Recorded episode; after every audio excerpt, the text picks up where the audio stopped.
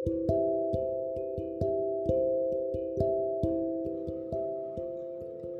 kawan kuda, apa kabar kalian hari ini? Semoga kalian semua sehat dan bahagia. Kawan kuda, hari ini kuda akan menceritakan kisah Sanur perlu bantuan karya Irati. Kuda harap kalian suka. Sanur adalah singa kecil yang tinggal di rumah kecil di hutan kecil. Karena dia baik dan pandai, sepertinya semua orang perlu bantuannya. Suatu hari, guru sekolah di sekolah Sanur minta tolong untuk dibuatkan lukisan-lukisan karya Sanur sebagai penghias kelas.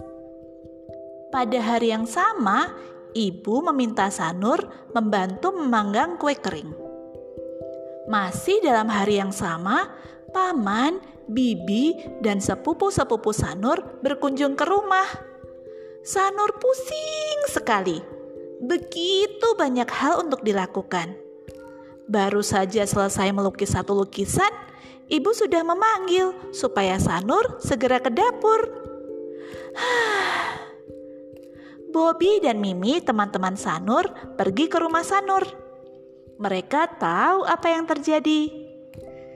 Mereka meminta Sanur membantu ibu memanggang lebih banyak kue.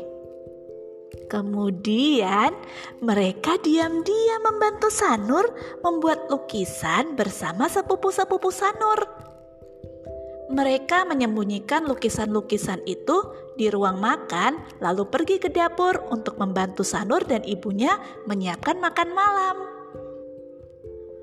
Waktu makan hampir tiba, dan Sanur kelelahan setelah membantu ibu sepanjang siang hingga sore. Dia berpikir bahwa tidak mungkin dia bisa menyelesaikan lukisan untuk kelasnya. Dia juga merasa bersalah karena tidak bisa bermain dengan Bobby, Mimi, dan sepupu-sepupunya. Hmm, Sanur hampir menangis saat dia masuk ruang makan. Tapi lihat, Bobby, Mimi, dan sepupu-sepupu Sanur berdiri di sana, tersenyum lebar sambil menunjukkan lukisan-lukisan yang indah. Kejutan, kata mereka. Sanur senang sekali melihat teman-teman dan sepupu-sepupunya membantu tanpa diminta.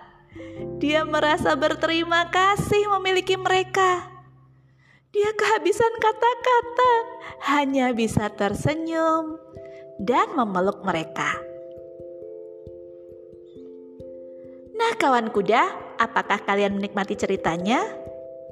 Kadang sulit bagi kita melakukan semua tugas kita, bukan? Tapi kita merasa terberkati saat kita memiliki orang yang membantu kita tanpa mengatakan apa pun, tanpa menghakimi kita, atau mengharapkan apa pun dari kita. Kuda harap kalian pun bisa menjadi orang seperti itu, kawan kuda. Terima kasih sudah mendengarkan cerita kuda, dan Dah kawan kuda.